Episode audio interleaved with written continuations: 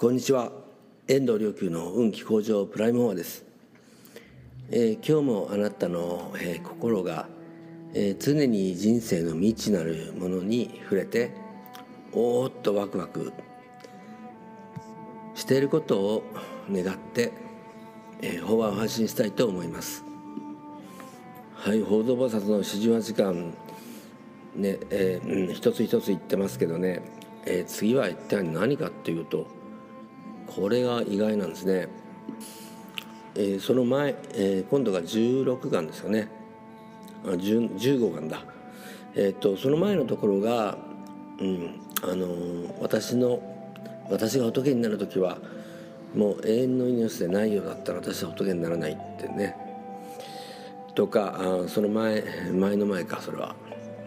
まあとにかくまああの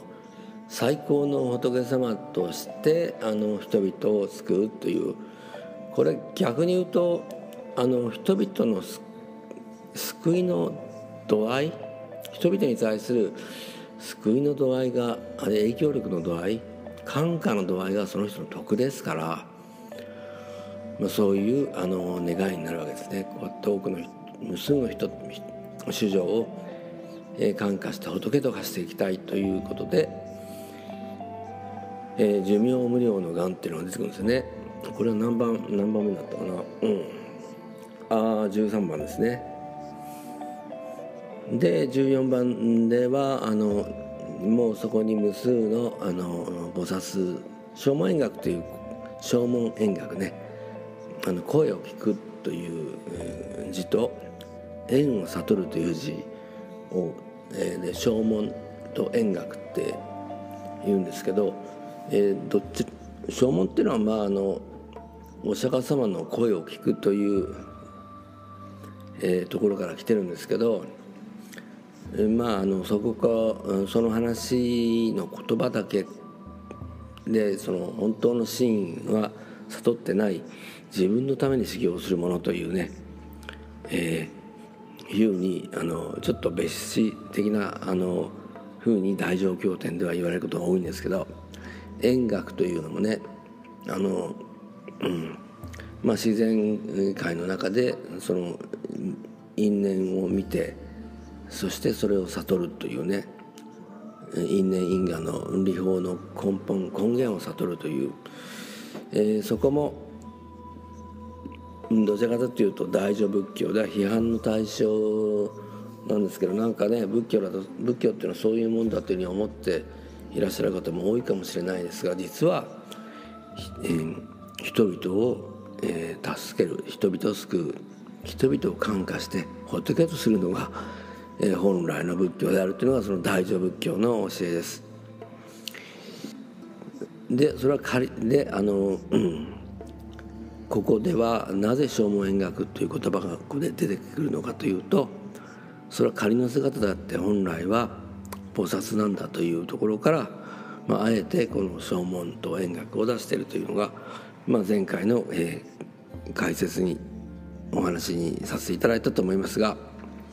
で、ね、その寿命無料のがんつまり永遠の命であるというところに対して今度15番目は何が出てくるかというとねあの願い次第であの命の寿命が無限にもなればそれとも短くすることもできるという自由自在にできるんだっていう、うん、こと。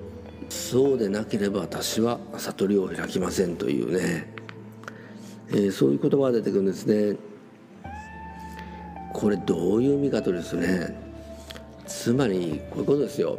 あの仏が仏っていうだけであるならばまあお浄土でね菩薩ないし結局あの人々を直接こうあの強化するため強化ってまあ感化するで、え化学の「毛」と書いてあ「科」と書いてね科学の「科」と、えー、化学の「えー、化ける」というですねそれを書いて仏教で「科」と読むんです「毛」と読むんですね。えー、だから「今日家」と読むんですけど、えー、そういうなそのためには人間として生まれなきゃ生まれてこなければいけない、えー、そうやってあのお浄土の菩薩様がその人間に人々に、えー、実際にこの教えを伝えるという形で生まれために生まれてくる場合もあれば、えー、言葉としては教えを伝えないんだけどこう生き方とその人の生き方でねあの生き方で、えー、その菩薩の道に人々が歩むようにっていうことを示そうと、うん、それ感化しようというそのために、えー、生まれてくる場合もあります、えー、だから人間として生まれてくるためにこのことがで自由にできるようにというね。まああのじゃあまあ一応頑張ってくるかみたいな感じでね お仕事からこの人として、えー、生まれてこられるわけです。そのことを言っておりますねこの15巻は。次に16番目のあのがん願いなんですけどこれ何かっていうと「たとえ我仏となるとなるを縁時国中の人間。まあ人間界や天上界の人の中ね。その中にね不全のものありと聞かばななありと聞かば要するにあの不届き者が 不届き者がいるようであればあの私は仏にならない。もうみんな不届き者がいない世界というふうにまああの迷惑をかけますからね 不届き者は、えー、そういう願い。これね何を暗示してるかっていうとですねまああの人が不届き者になるかどうかという、視点でもいいんですしその人の、まあ、幸福度っていう視点でもいいですしその人の気持ちっていうかね人生というかねあの行動生き方っていうのはねまあもう全てはねもう一もう一つのことが原因なんですよね。本人が気づくか気づかないかは別として。要するに自分と宇宙大霊の関係性がどうかっていうね。これ関係性といっても別に意識の部分じゃないのであまあ、の意識ではなんか私は神を信じてますなんてもこんな内心恐怖でおののいてたりしたらねそれあんまりこの居心地が良くないですよねその、えー、人生において世界において。だからそのいい関係性いいいい関係性があるあるってことはもうもうあの自分はと非常にケアされてるしというね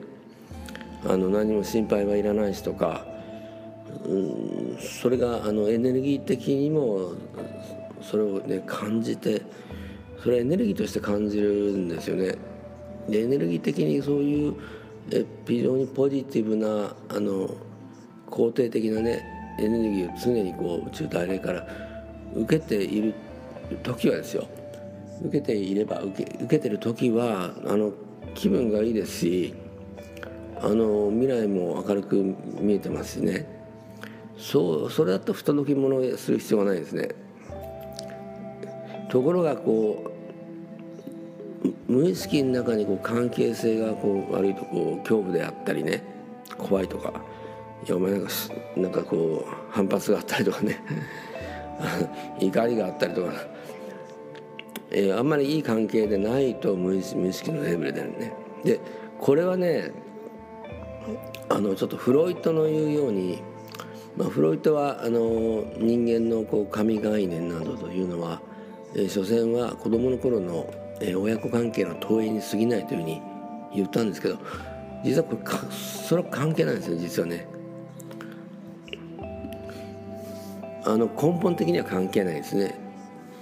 もちろん影響は受けるんですけどだけど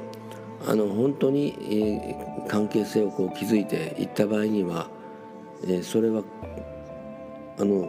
置き換えられるのでねあ自分の本当の親っつうかね自分の本当の親っていうのはこう宇宙大霊のなんだっていう感じになってきますのでそうするとこう人間の親というのは非常に客観的に見るの見るので、ね、あまり求めるってことがなくなるんですよ何かをね。ただただ本当に関係性だけですね宇宙大霊とのね。でここをだから、まあ、善ということは不善という言葉書いてますよね。えー、善ね善悪の善で仏教で経典で善とできたら言葉が出てきたらそれは宇宙大霊のに向かうか向かわないかという話なんですよ。だから不全っていうのは宇宙大霊に向かえないという向かわないっていうね。そうするとあの自分が幸福にならない行動をしますね。自分が幸福にならない行動行動ってのは何かって言ったら人を幸せにしない行動なんですね。えー、面白いですね。なんか人を幸せにしないからじあの自分が幸福にならないっていうふうに一見見えるんですけどあの結局宇宙誰との関係性から自分を幸福にする方向になるかならないかっていうそっちの方なんですよね宇宙誰との関係性っていう視点から見れば。えー、ですからねもうぜひともあのこの無意識のレベルなのでどうしてもこれは修行っつうもんがあの必要になってくるかもしれませんがぜひこう宇宙誰との関係性をね温かいこうえー、若崎ってしすごくこうあのケアされてるという温かい関係性をこう傷さえ傷つけば、まあ、それが翻って人に対しても明るくなれますし未来に対しても明るい気持ちになれますので、えー、どうかあなたも、えー、良い関係を、えー、宇宙誰と良い関係をあの、えー、もらって持たれて、えー、そしてあの優しい明るい幸福なあの世界に住まわれますように。